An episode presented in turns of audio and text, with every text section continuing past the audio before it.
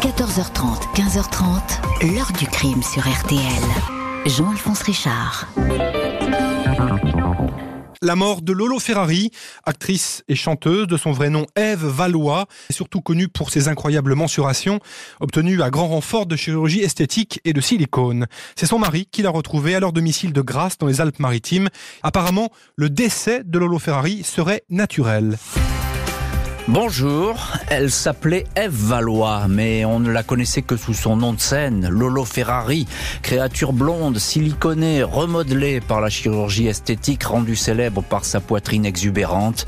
La plus grosse d'Europe et la quatrième du monde, était-il annoncé dans ses shows érotiques. Curiosité des cabarets, habituée des plateaux télé, Lolo Ferrari est retrouvée morte dans son lit à 37 ans, à la fin de l'hiver 2000. Une overdose suicidaire, un cocktail d'antidépresseurs de médicaments dont elle se gavait sur fond de profonde névrose. L'enquête qui va suivre va être moins formelle et tout de suite s'intéresser au mari et producteur de Lolo Ferrari, Eric Vigne. Il va être mis en examen pour meurtre, horaire incohérent, témoignage qui sème le doute, rapport des médecins légistes accusateurs. Tout concourt décidément à présenter l'époux comme un coupable idéal, désireux de se débarrasser d'une épouse devenue moins rentable. La mère de la victime va être la première à le montrer du doigt. Les investigations vont alors s'accélérer. Avec ces interrogations, la jeune femme qu'on regardait trop souvent comme une bête de foire a-t-elle été assassinée? Mais quel serait le mobile? 14h30, 15h30. L'heure du crime sur RTL. Dans l'heure du crime aujourd'hui, la mort de Lolo Ferrari, célébrité populaire des années 90, la plus grosse poitrine d'Europe, vue à la télé, dans quelques comédies au cinéma. Un corps transfiguré par la chirurgie, retrouvé sans vie chez elle près de Grasse à l'hiver 2000, morte dans son sommeil. Dimanche 5 mars 2000, 14h55, les policiers du commissariat de Grasse, puis deux minutes plus tard, les pompiers sont appelés pour une urgence. La mort d'une femme dans une villa de style provençal, nichée dans la végétation au bout d'un chemin entre les communes de Grasse et de Pemnade. L'homme qui a passé ce coup de fil dit s'appeler Éric Vigne, 52 ans. Il est le mari de la victime, identifié comme étant une certaine Ève Valois, mieux connue dans la France entière et même au-delà des frontières sous son seul nom de scène, Lolo Ferrari. Eric Vigne reçoit les secours, les accompagne jusqu'à la chambre du couple au premier étage.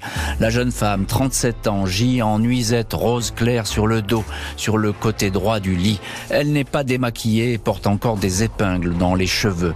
Ma femme était un vrai pot de peinture. Après le démaquillage, il en restait encore. Il pouvait lui arriver de se démaquiller très vite et très mal, surtout si elle était fatiguée et confiera à son mari quelques mois plus tard pour expliquer ce visage fardé. Les pompiers remarquent des traces d'hématomes sur les jambes, les ongles des mains en mauvais état semblent collés à la glu. Deux heures après son coup de fil, Eric Vigne est entendu une première fois par les policiers.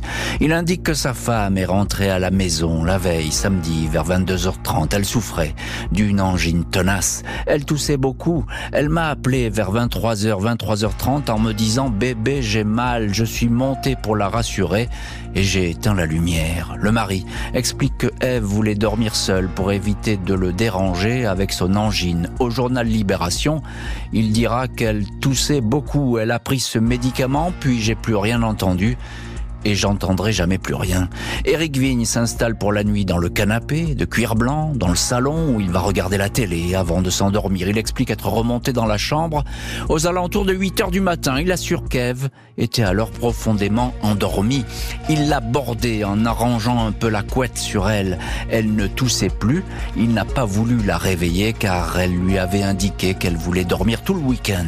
À 14 heures, il s'est toutefois inquiété de ce silence. Il est retourné dans la chambre il lui a touché le front. Il s'est aperçu qu'elle était glacée. Il a immédiatement compris qu'elle était morte. Pour le mari, il ne fait guère de doute que son épouse a succombé suite à un cocktail toxique. Selon lui, elle abusait de médicaments de toutes sortes, antidépresseurs, somnifères, sans compter les antibiotiques prescrits pour son angine. Elle se gavait de Coca-Cola, abusait de champagne. Il regrettait que certaines personnes mal intentionnées l'encouragent à fumer du shit. Eric Vigne et Lolo Ferrari étaient mariés depuis 18 ans. Ils géraient la carrière de cette showgirl qui triomphait dans les boîtes à striptease, attractions à la télévision, où elle affichait un corps et un visage entièrement recomposés par le bistouri. Ses seins, bonnets 130F, 3 kilos chacun, étaient devenus sa marque de fabrique. Mais depuis de longs mois, Lolo Ferrari faisait de moins en moins recette. Eric Vigne va la décrire comme une femme en pleine dépression, en proie à des crises d'hystérie, des idées noires. Aurait-elle décidé d'en finir même si aucun mot n'a été retrouvé dans la maison? L'autopsie note dans l'organisme de très fortes doses de dipyperon, un neuroleptique, et de séropram, un antidépresseur. Le mari dit qu'il lui avait donné la quantité habituelle. Lolo Ferrari a très bien pu reprendre elle-même des cachets, mais aucun médicament n'est retrouvé dans la chambre. Le procureur refuse l'incinération. Il souhaite de nouvelles analyses toxicologiques. Les parents de la victime se sont toujours méfiés d'Éric Vigne. Ils le détestent même. Ils vont déposer plainte pour non-assistance à personne en danger. Éric Vigne attire l'attention. La justice ne va dès lors plus jamais le perdre de vue. Mercredi 7 juin 2000, Éric Vigne est convoqué à 9h précises au commissariat de Grasse. Ils veulent savoir toutes sortes de choses sur le décès de ma femme, c'est bien normal, dit-il. Le mari est placé en garde à vue, interrogé en qualité de témoin, à la demande du juge Jean Couton et à la suite de la plainte des parents pour non-assistance à personne en danger. Éric Vigne fait savoir que contrairement à ce que peut raconter la famille, il a toujours été aux côtés de Ève. S'il avait entendu quoi que ce soit de suspect, cette nuit-là, il serait intervenu. L'époux ne peut que répéter ce qu'il a déjà déclaré aux journaux, à savoir que sa femme avait peur de vivre, qu'elle ne s'acceptait pas elle-même, souffrait de ne pas avoir d'enfant et s'accrochait à lui. Elle me répétait qu'elle se suiciderait si je n'étais pas là, assure Eric Vigne. Selon lui, Eve a fait une quinzaine de tentatives de suicide. Au policier, il déclare Vous savez, si j'avais voulu supprimer ma femme dans l'état psychique où elle se trouvait, il suffisait que je lui laisse les médicaments et que je m'en aille. Elle n'aurait pas manqué de les prendre. Je n'ai pas laissé volontairement les médicaments à sa portée. Je ne voulais pas que ma femme se suicide. Eric Vigne ressort libre de cette garde à vue, aucune charge retenue. Le juge continue toutefois à s'opposer à l'incinération du corps. Mercredi 27 février 2002, deux ans après la mort jugée suspecte de Lolo Ferrari, Eric Vigne est interpellé par la police. Nouvelle garde à vue, mesure demandée par la nouvelle juge d'instruction de grâce, Anne Vella. 16 jours auparavant, la magistrate a pris connaissance d'une nouvelle expertise confiée à trois médecins. Leurs conclusions vont à l'encontre de celles de leurs collègues et bouleversent complètement le dossier. Les experts indiquent que les médicaments ingurgités par la victime ont pu entraîner certes un sommeil profond, début de coma, mais certainement pas la mort. L'étude des poumons ne montre aucune agonie causée par une intoxication médicamenteuse. Dans leur rapport, il est écrit que rien ne permet d'éliminer une cause mécanique extérieure par suffocation. En clair, Lolo Ferrari a pu être étouffé dans son sommeil. Le mari nie tout acte criminel. L'heure de la mort de la victime est située autour de 11 heures du matin. Éric Vigne avait visité son épouse à 8 heures du matin. Ensuite, il s'est recouché.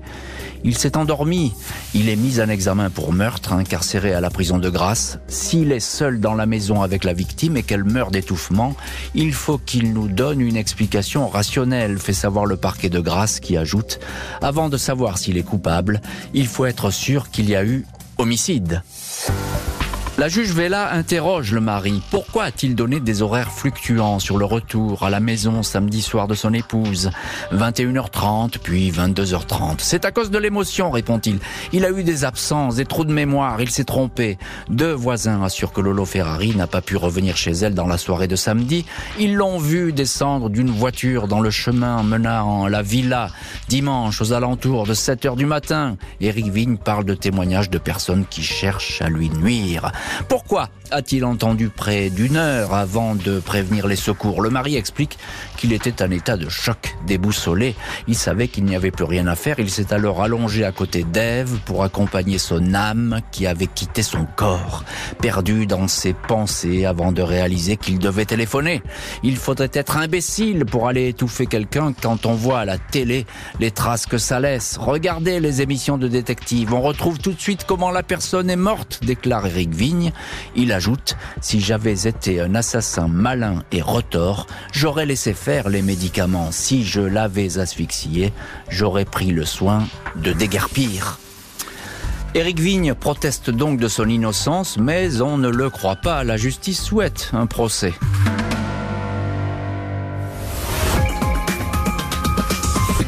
Ma femme s'est pas suicidée d'abord à cette nuit-là. Je pense pas qu'elle ait voulu se suicider. Elle voulait dormir parce qu'elle était malade. Elle voulait plus avoir cette tête qui la, qui la secouée, qui lui faisait mal. Et qu'est-ce qu'elle a fait? Eh bien, elle a pris des somnifères. C'est la première fois en 13 années de mariage que j'ai été dormir au rez-de-chaussée. Et là, j'ai fait la grosse connerie de ma vie.